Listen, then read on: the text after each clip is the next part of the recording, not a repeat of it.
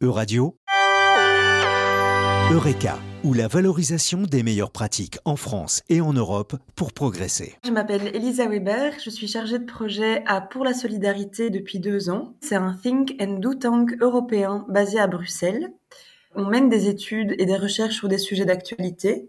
On mène des projets européens et locaux en partenariat avec d'autres structures.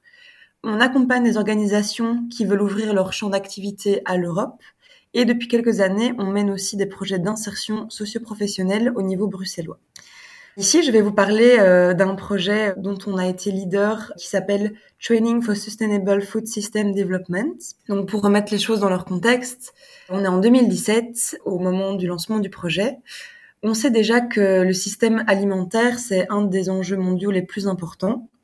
Il est déjà clair qu'on vit une séparation croissante entre la terre et les produits alimentaires qu'on vit aussi un allongement de la chaîne alimentaire. À l'époque, on sait déjà aussi que la mondiale, elle continue de pendant que la superficie des sols, elle, elle est en baisse constante.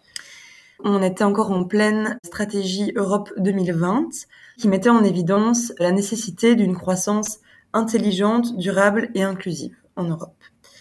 Et puis, euh, il commence à y avoir différents exemples de projets qui montrent que le développement de compétences vertes pour des systèmes alimentaires durables ça encourage non seulement la gestion respectueuse de l'environnement, mais aussi la création d'emplois durables.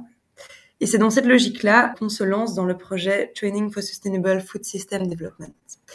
Les objectifs du projet, je vais citer les deux gros objectifs, c'est euh, d'une part améliorer la qualité de la formation des personnes qui travaillent dans le secteur alimentaire pour qu'ils soient mieux qualifiés vis-à-vis -vis des défis de notre époque.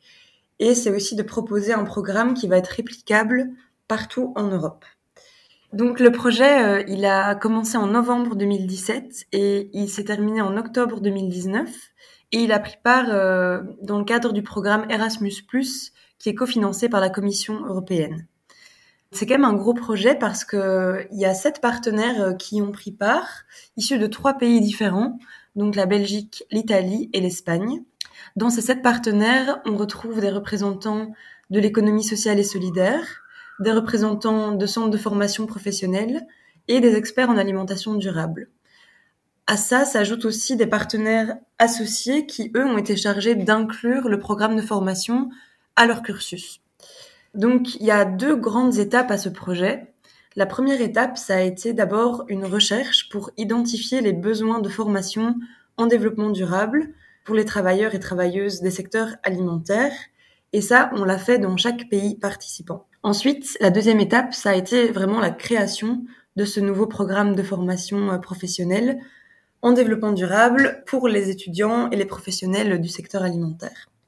Donc la formation, elle a été mise sur pied en comparant d'un côté ce que les formations existantes offraient déjà en matière de développement durable et d'un autre côté ce qui manquait et ce qui était vraiment important dans le marché du travail. Après avoir développé une méthodologie euh, propre au projet euh, sur laquelle je ne vais pas m'étendre ici, on est arrivé à découper cette formation en quatre grands domaines d'activité. Premièrement, le domaine de la nutrition. Deuxièmement, le domaine de l'écologie.